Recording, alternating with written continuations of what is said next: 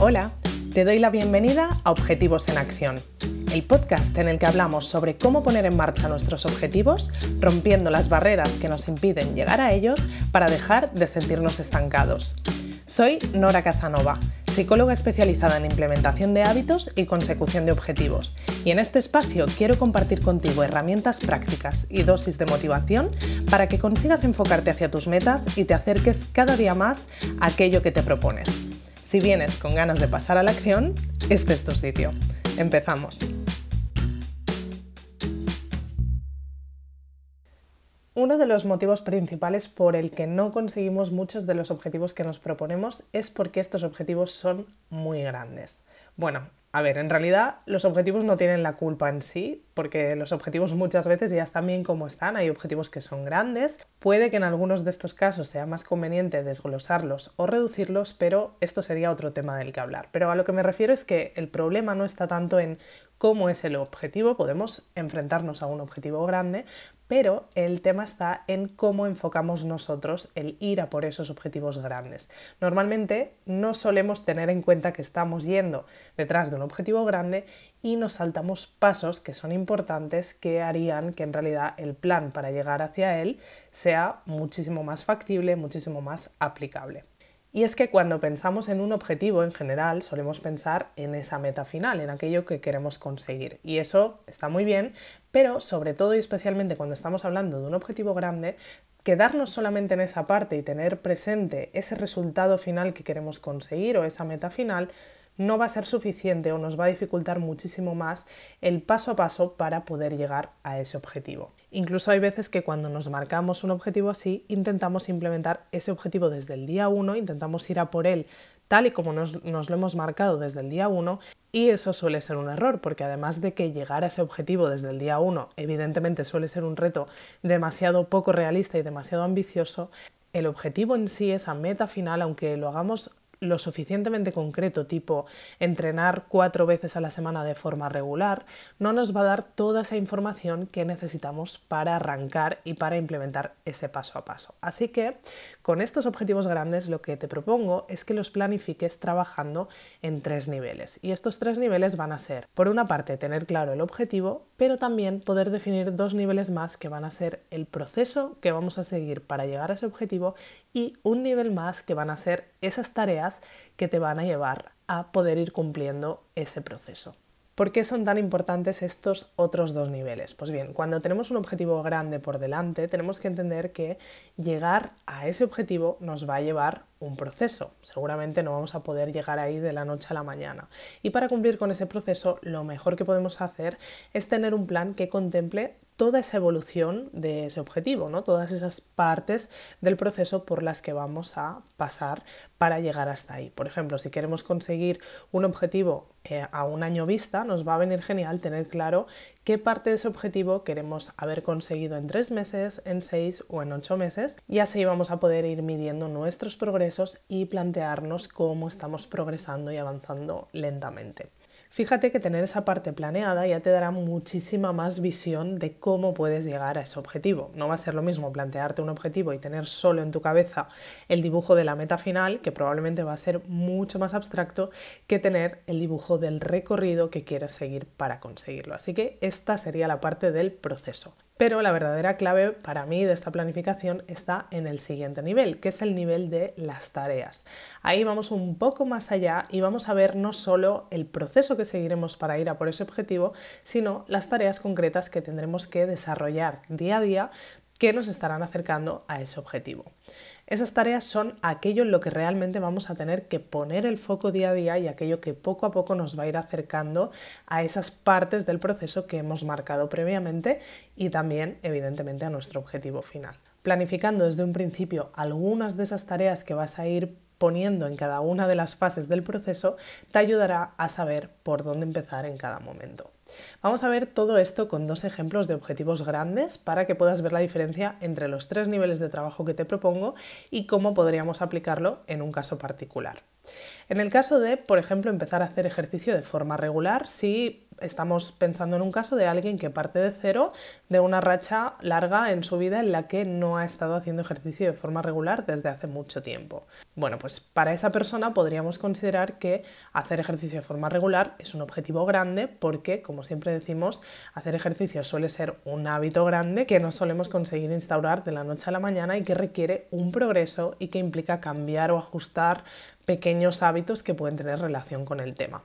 Entonces, el nivel 1, el objetivo final dentro de este hacer ejercicio de forma regular, podría ser, por ejemplo, entrenar cuatro veces a la semana de forma regular. Este sería el objetivo final, así que como decimos, poner el foco directamente ahí desde el día 1 nos puede abrumar, nos puede no dar suficiente información o claridad para empezar con ese objetivo y nos puede agobiar. Así que vamos a ver cómo podríamos aplicar el segundo nivel de trabajo, que sería el de crear un proceso.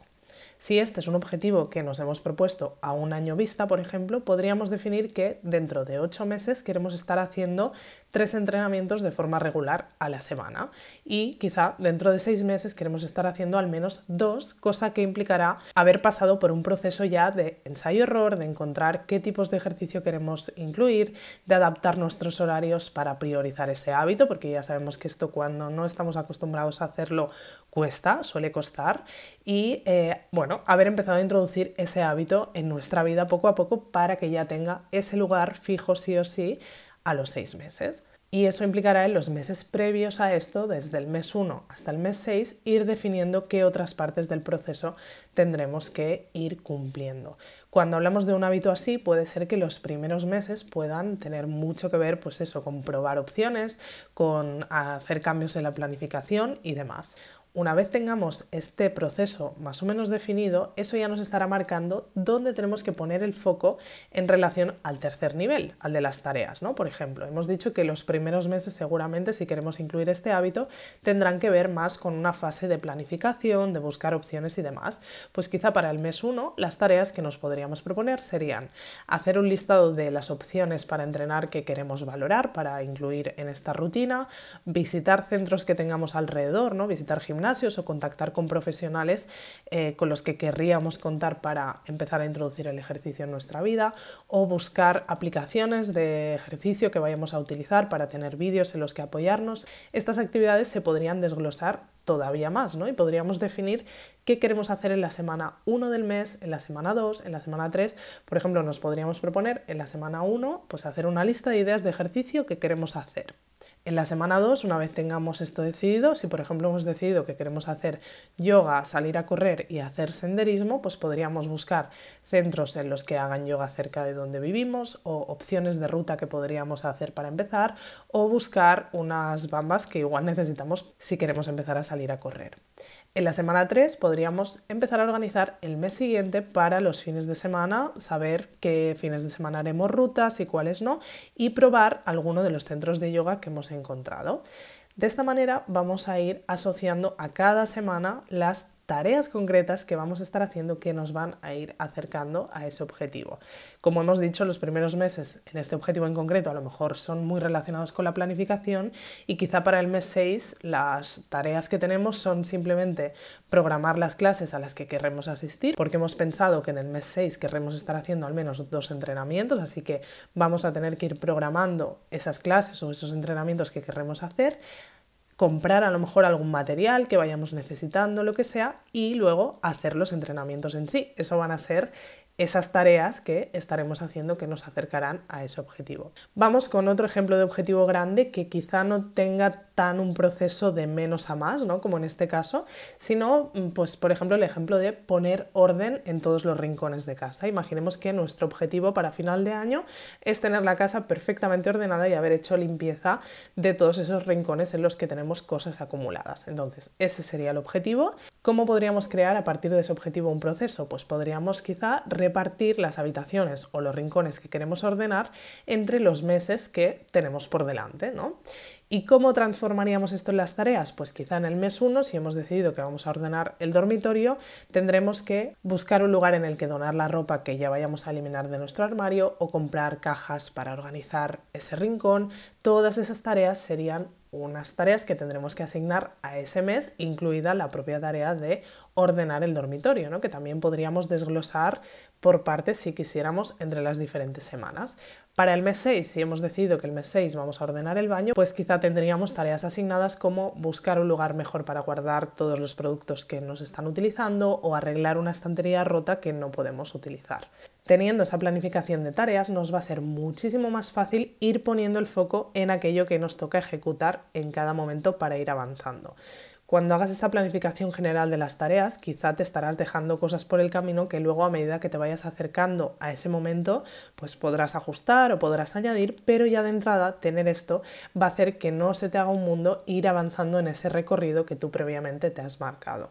Así que cogiendo toda esta información te voy a proponer como ejercicio de la semana que cojas uno de esos objetivos grandes que tengas por delante y que puedas crear este plan en tres niveles. Por un lado, que tengas claro cuál va a ser ese objetivo de forma concreta, luego que definas las partes del proceso que vas a seguir para llegar a conseguirlo. Yo te he puesto el ejemplo de un año vista, pero podría ser menos, el tiempo que tú te hayas marcado. Y luego las tareas al menos solo del primer mes, porque con eso vas a ver cómo podrás desencallar ese objetivo y arrancar con esto que puede que lleves arrastrando desde hace un tiempo. Así que te dejo con esto y nos vemos en el próximo episodio.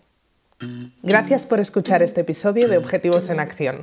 Si quieres seguir trabajando en tus objetivos y sobre todo ponerte en marcha con ellos, te espero en noracasanova.com donde podrás suscribirte a Objetivos Comunes, la comunidad en la que trabajar en tus metas como nunca lo has hecho antes. Nos vemos en el próximo episodio.